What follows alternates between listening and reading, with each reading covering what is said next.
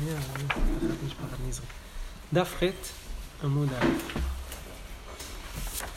אנחנו בנקודה, עצרנו בעצם באמצע העניין, בשורה השלישית מלמעלה. הגמרא אמרה שבשעה שהציבור מתפללים זה עת רצון. מה מוסיפה על זה? רבי יוסי ברבי חנינה אמר מאחה. מכאן לומדים שתפילת הציבור זה עת רצון. כה אמר השם, בעת רצון עניתיך. עניתיך, סליחה. אז מכאן לומדים שהאדם נענה מתי בעת רצון. רבי יחא ברבי חנינה אמר מאחה, הן אל כביר ולא ימאס. הן כביר ולא ימאס. וכתיב, פדה בשלום נפשי מקרב לי, כי ברבים היו עמדי. זאת אומרת, מתי הקדוש ברוך הוא לא מואס? בזמן שברבים היו עמדי, כשאדם מתפלל עם הציבור. תניא נמי אחי, רבי נתן אומר, מניין שאין הקדוש ברוך הוא מואס בתפילתן של רבים, שנאמר הן אל כביר ולא ימאס, וכתיב, פדה בשלום נפשי מקרב לי, כי ברבים היו עמדי. מה אומרת? מה זה פדה בשלום נפשי? אני מוסיף כאן את המילים האלה לפי הגעת הבח. אתם רואים באות א'. הבח אומר, מהי פדה בשלום נפשי? אות א' עם סוגריים, זה הולך להגעת הבח. תשובת הגמרא, אמר הקדוש ברוך הוא, כל העוסק בתורה ובגמילות חסדים ומתפלל עם הציבור, מעלה אני עליו כאילו פדעני לי ולבניי מבין אומות העולם. רש"י אומר, שפדה בשלום, רש"י אומר, זה שעסק בדברי שלום, תורה, וכן נתיבותי השלום, וכן גמילות חסדים, שזה שלום, הוא גומל חסד בגופו לחברו, אז הוא אוהב אותו, אז מגיעים לידי שלום. אז פדה על ידי שלום נפשי, מקר, מקרב לי. אז הקדוש ברוך הוא אומר, מי שעוסק בתורה ובגמילות חסדים, ומתפעל עם הציבור, כי ברבים היו עמדי, מעלה אני עליו, מעלה אני עליו כאילו פדה אני לי ולבניי בין אומות העולם. אמר יש לקיש, כל מי שיש לו בית הכנסת בעירו ואינו נכנס שם להתפלל נקרא שכן רע, שנאמר כה אמר השם על כל שכני הרעים הנוגעים בנחלה אשר הנחלתי תמיד את ישראל. המשך הפסוק שם הגמרא דורשת אותו, ולא עוד אלא שגורם גלות לו ולבניו, שנאמר הנני נוטשם מעל אדמתם, זה המשך הפסוק הזה, ואת בית יהודה אתוש מתוכם. אז אדם שלא נכנס לבקר את השכן שלו אז הוא שכן רע, כמו שהגמרא אומרת כאן, אז נקרא שכן רע.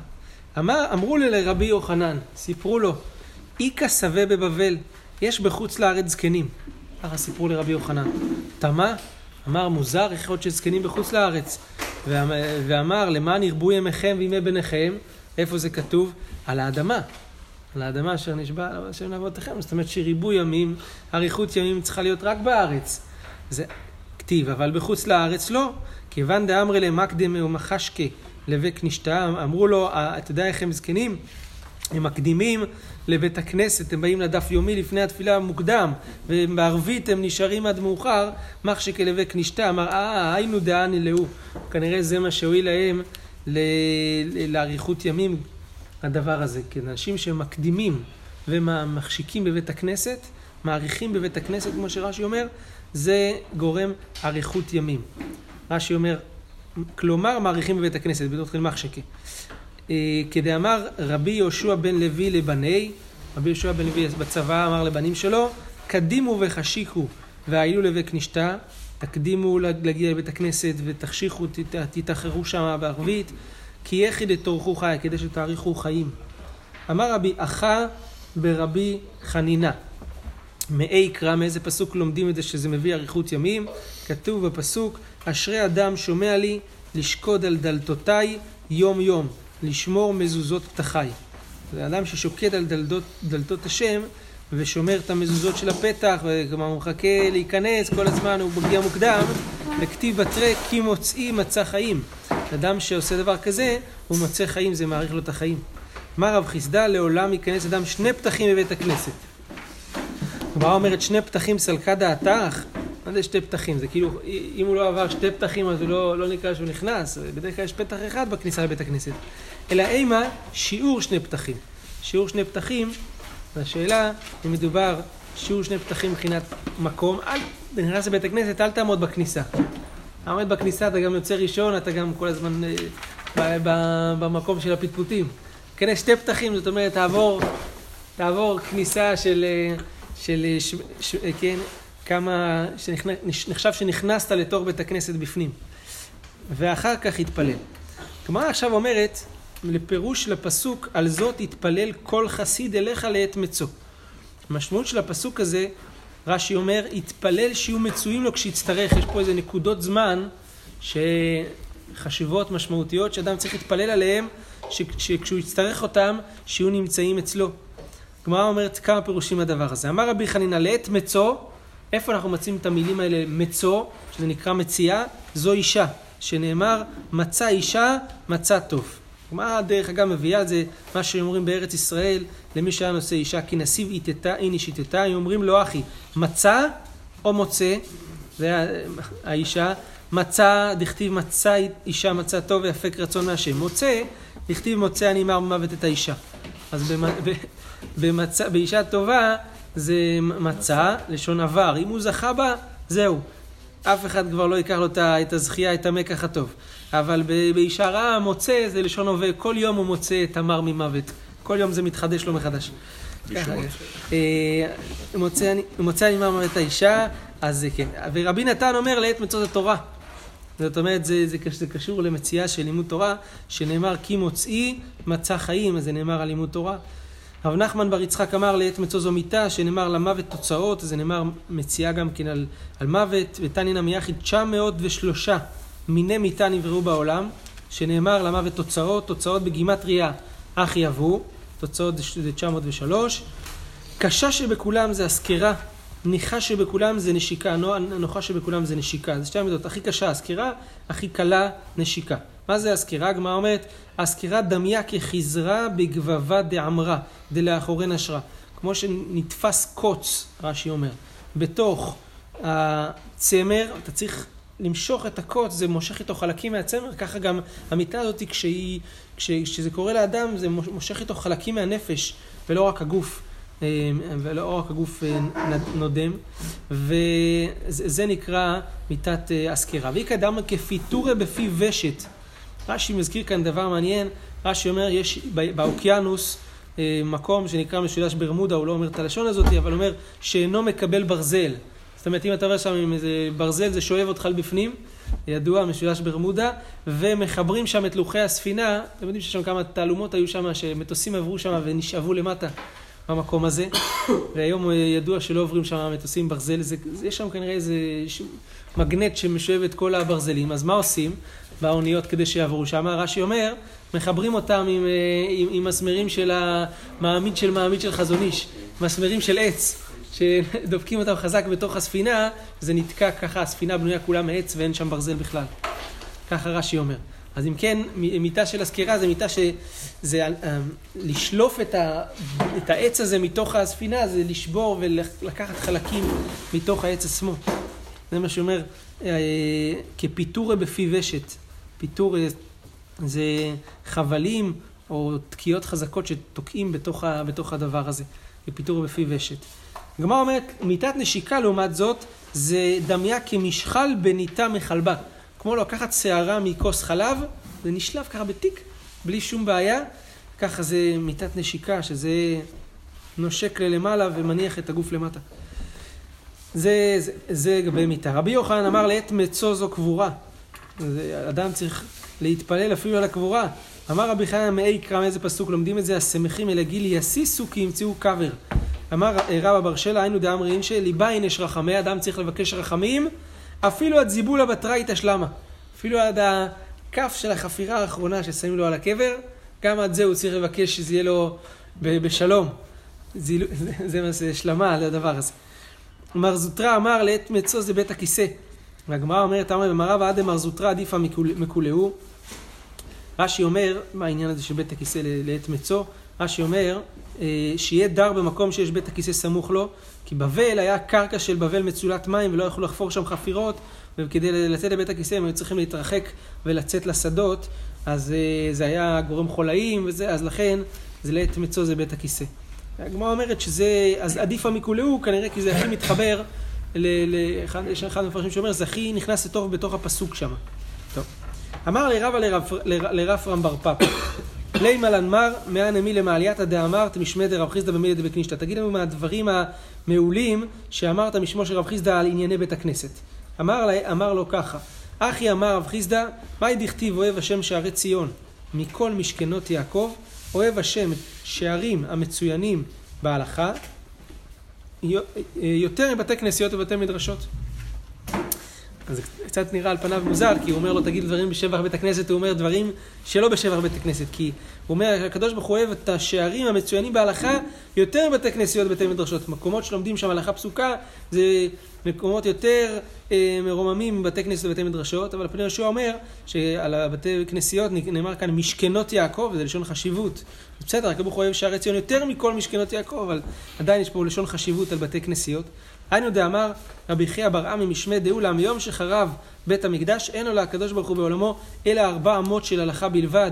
שם שריעת שכינה, שם זה כנגד בית המקדש, כמו שהגמרא אומרת כאן. ואמר רבייה, מרש אבא גרסינא בגו ביתה ומצינה בבית כנישתא. הייתי לומד בבית ומתפלל בבית כנסת. כיוון דשמן על עד אמר רבי חייא בר עמי משמי דאולה, מיום שחרב בית המקדש אין לקדוש ברוך הוא בעולמו אלא ארבע, ארבע אמות של הלכה בלבד, לא אבא מצינה אלא יחד דגריסנא. הייתי מתפלל רק איפה שאני שאני לומד. גמרא מספרת את זה עוד, רבי ימי ורבי יסי, הם היו רבנים בטבריה. אף על גב דאבו לאות לשר בקנישתא בטבריה, להם שלוש עשרה בתי כנסת בטבריה, לא מצלו אלא בני עמודי איכא דאבו גרסה.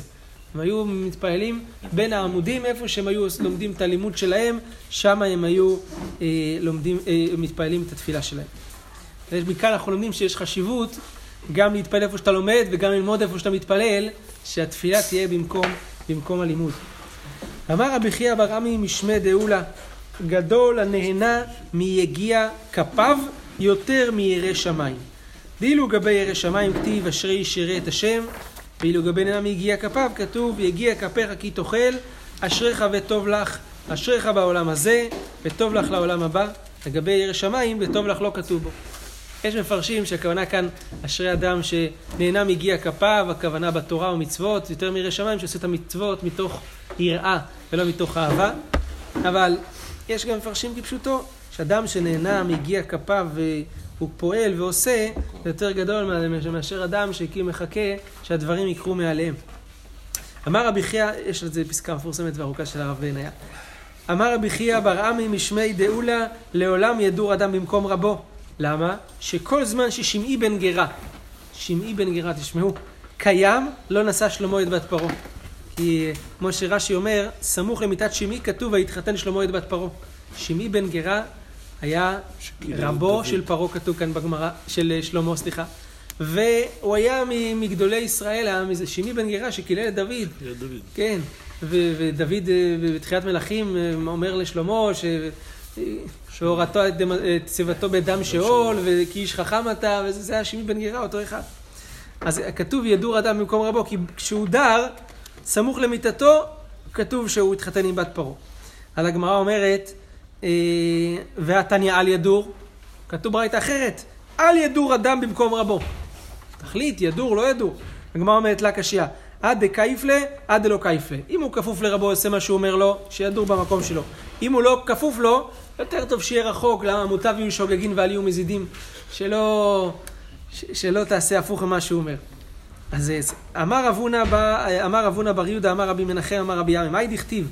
ועוזבי השם יכלו, זה המניח ספר תורה ויוצא. אדם שיוצא באמצע קריאת התורה, זה איסור, כתוב בהלכה. על זה נאמר, אויבי השם יכלו, יש כללה על זה, זה ממש סכנה. אויבי השם יכלו, זה המניח ספר תורה ויוצא. כמה אומרת, רבי אבאו, נפיק בין גברה לגברה, בעליות שבין אחד לשני, שם הוא היה יוצא, גם נפסק בהלכה שמותר לצאת בין אחד לשני. באי רב פאפה, שואל רב פאפה, בין פסוקה לפסוקה, מותר לצאת בין פסוק לפסוק, זה נקרא באמצע הקריאה, או שזה... הגמרא אומרת תקו, תעמוד בארמית, תקו תעמוד, שאלה, לא פשטת את השאלה הזאת, רב ששת, הגמרא מספרת, מהדר הפה וגריס, תוך כדי קריאת התורה מחזיר את פניו ולומד.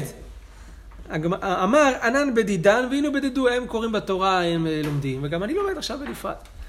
תוספות מאמת את זה כאן עם גמרא בסוטה שכתוב שמה שכיוון שנפתח ספר תורה אסור לספר אפילו בדבר, בדבר הלכה. אומר כמה חילוקים שבמקרה שיש עשרה ששומעים, אין עשרה ששומעים, כמה חילוקים שתוספות מביא כאן גם בשם הריף תורתו אומנותו, לא תורתו אומנותו, מתי מותר ללמוד בזמן קריאת התורה, מתי אסור. טוב, אמר רב הונא בר יהודה, אמר רבי עמי, לעולם ישלים אדם פרשיותיו עם הציבור, שניים מקרא ואחד תרגום, ואפילו עטרות ודיוון. מה יש בעטרות ודיוון? עטרות ודיוון זה פסוקים שאין עליהם תרגום. אז ישלים אדם פרשיותיו עם הציבור, שניים מקרא ואחד תרגום, גם כשאין תרגום. אז מה עושים כשאין תרגום? אז רש"י אומר, מקום שאין תרגום. הפשט הכוונה, זה כוונה תקרא שלוש פעמים את המקרא, במקום שניים מקרא ואחד תרגום. אבל תוספות אומר שאין תרגום אונקלוס, אבל יש תרגום ירושלמי, המכונה תרגום יונתן בטעות. זה תרגום ירושלמי, תוספות אומר, שהוא, זה היה כתוב, אתם יודעים, תף י' פתחו, במקום תרגום ירושלמי פתחו תרגום יונתן. ידוע שיונתן לא תרגם את התורה, כמו שהגמרא אומרת מסכת מגילה. אז הפתיחה היא תרגום ירושלמי, זה ככה צריכים לפתוח את ראשי התיבות האלה. התוספות אומר, אין שם תרגום יונתן, אבל תרגום ירושלמי יש על עטרות ודיוון, ולמרות, וגם שמה צריך לעשות אה, שניים מקרא ואחד תרגום. אה, שכל המשלים פרשיותיו עם הציבור, מעריכים לו ימיו, ימיו ושנותיו. רבי בר אבאי סבר להשלמים לפרשייתא דכולי שתא במעלה יומא דכיפורא. הוא רצה לא למשוך את זה כל השנה, לסיים את הכל בערב יום כיפור.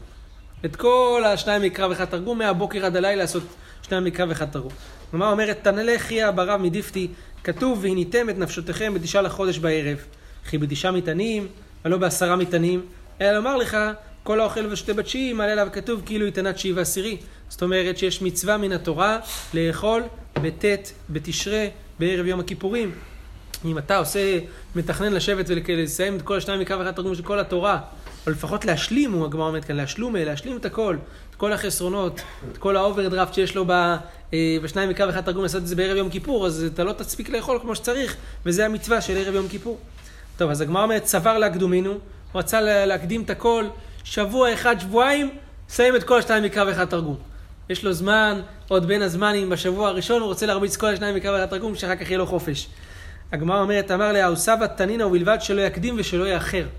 זה לא איזה מה שצריך להעביר על אבי ולהגיד, הנה, סיימתי את כל התורה. אלא העניין הוא ללמוד את התורה ביחד עם הציבור. וכשהציבור לומדים את הפרשה הזאת, ללמוד איתם ביחד את הפרשה הזאת. הפרשה הבאה, הפרשה הבאה.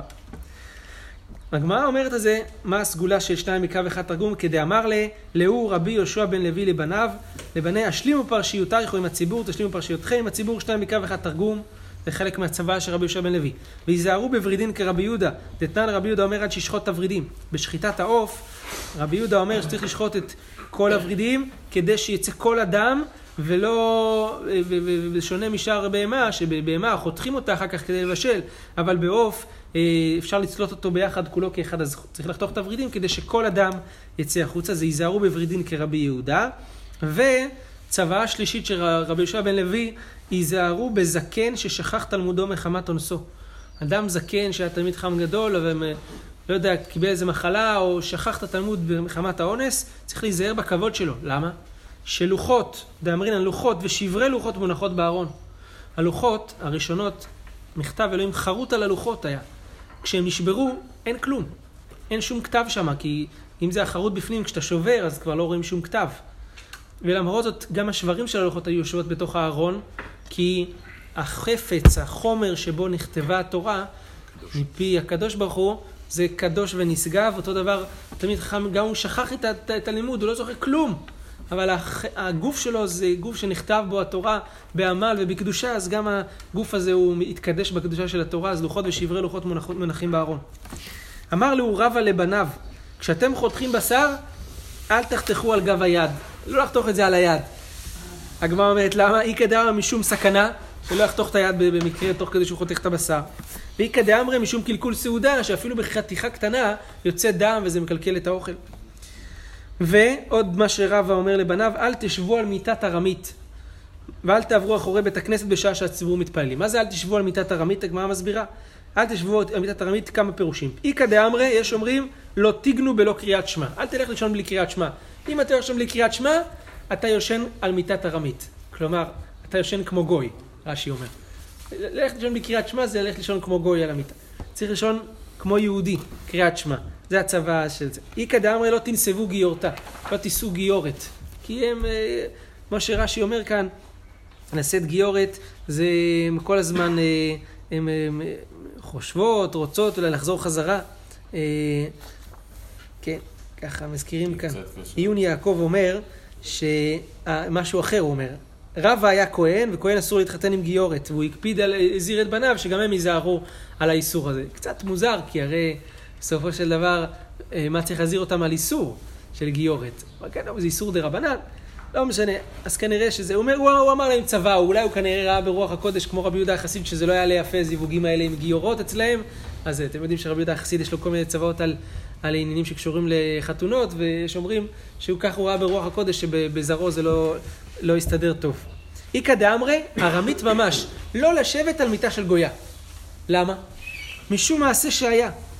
מה מספרת כך? משום מעשה דה רב פאפה. רב פאפה היה אדם בריא, כמו שהגמרא אומרת בכמה מקומות.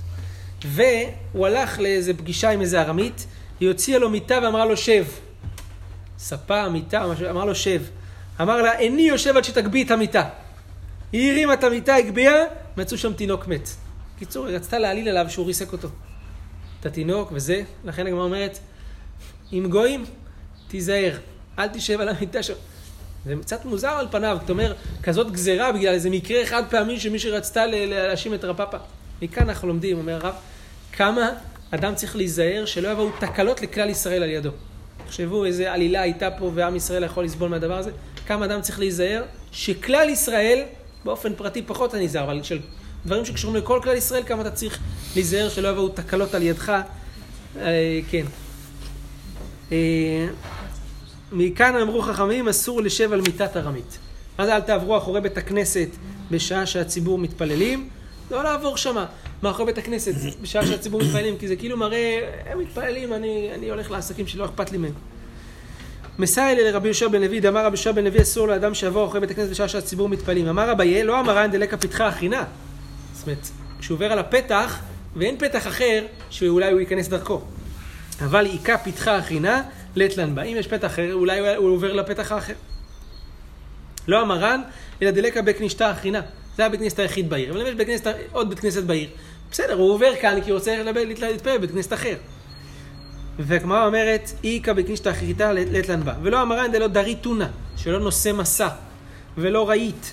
ולא רץ, ולא מניח תפילין, אבל אחד מהן אלת לנבא, כי אם אדם נושא מסע, או רץ, או מניח תפילין, אנשים מבינים שהוא כרגע עוסק במשהו, הוא לא, לא אכפת לו מהתפילה, הוא יבוא להתפלל אחר כך. מניח תפילין, הוא בטוח מתפלל, אדם שמניח תפילין הוא, הוא בא להתפלל.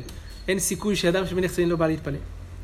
תניא, אמר רבי עקיבא, בשלושה דברים אוהב אני את המדיים, כשחותכים את הבשר, אין חותכים אלא על גבי שולחן, כשנושקין, אין נושקין אלא על גב היד. כדי לא, לא נשיקה בלחי, כדי שאנשים לא ייגעלו וזה. אז נושקים על גב היד. וכשיועצין, אני יועצין עליהם בשדה. כדי שאנשים אחרים לא ישמעו, אוזניים לפלאפון או לכותל או מה שאתם רוצים. אמר רב עדה בר רבא, מאי יקרא וישלח יעקב ויקרא לרחל וללאה השדה אל צונו. אז יעקב כשרוצה לתכנן את הבריחה מלבן, הוא קורא ללאה ולרחל אל השדה, כדי להתייעץ איתם שם על הדבר הזה. תניא אמר רבן גמליאל, בשלושה דברים אוהב אני את הפרסיים, הם צנועים באכילתן וצנועים בבית הכיסא וצנועים בדבר אחר. ולמרות השבחות והתשבחות האלה לפרסיים, הגמרא אומרת את המשפט הבא, אני ציוויתי למקודשי, מקודשי מי שמקודש, מה זה מובדל לנושא מסוים, תני רב יוסף אלו הפרסיים המקודשים ומזומנים לגיהנום. אז למרות ששיבחנו אותם, בסדר, אז למרות זאת הם מזומנים לגיהנום, אל תחשוב שהם כאלה מופלאים. סוגריים, מי שמעניין אותו השאלה, איך הגמרא כאן מחלקת תשבחות לגויים, לפרסיים, למדיים, לכל מיני גויים. ידוע מה שהגמרא אומרת במסכת עבודה זרה בדף י"ח, שלא תכונם, לא תיתן להם חן. אסור לשבח גוי. ולהגיד איזה מוצלח הוא, איזה יפה הוא, איזה, זה לא תכונם. פה הגמרא אומרת הרבה חן על הגויים, על, על פרסיים, על מדיים. זה... אז יש בטוב רוא... טוב, רוא... טוב ראייה, סליחה, בספר שרב על מסכת ברכות, שם הוא עוסק בסוגיה אותי בעריכות, כמה תשובות בדבר, לאומות מותר, או כדי ללמוד מהם מוסר מותר, או כל מיני מצבים כאלה שמותר לשבח גויים, אם זה ולא סתם בלי תועלת, שזה יגרום לאדם להתקרב אל הגויים. אבל אם אתה רוצה ללמוד מוסר מאיזה גוי, אתה אומר, תראה איזה דבר יפה הוא עשה, אתה רוצה ללמוד מזה משהו מוסרי, זה מותר, כמו שהרב אומר שם.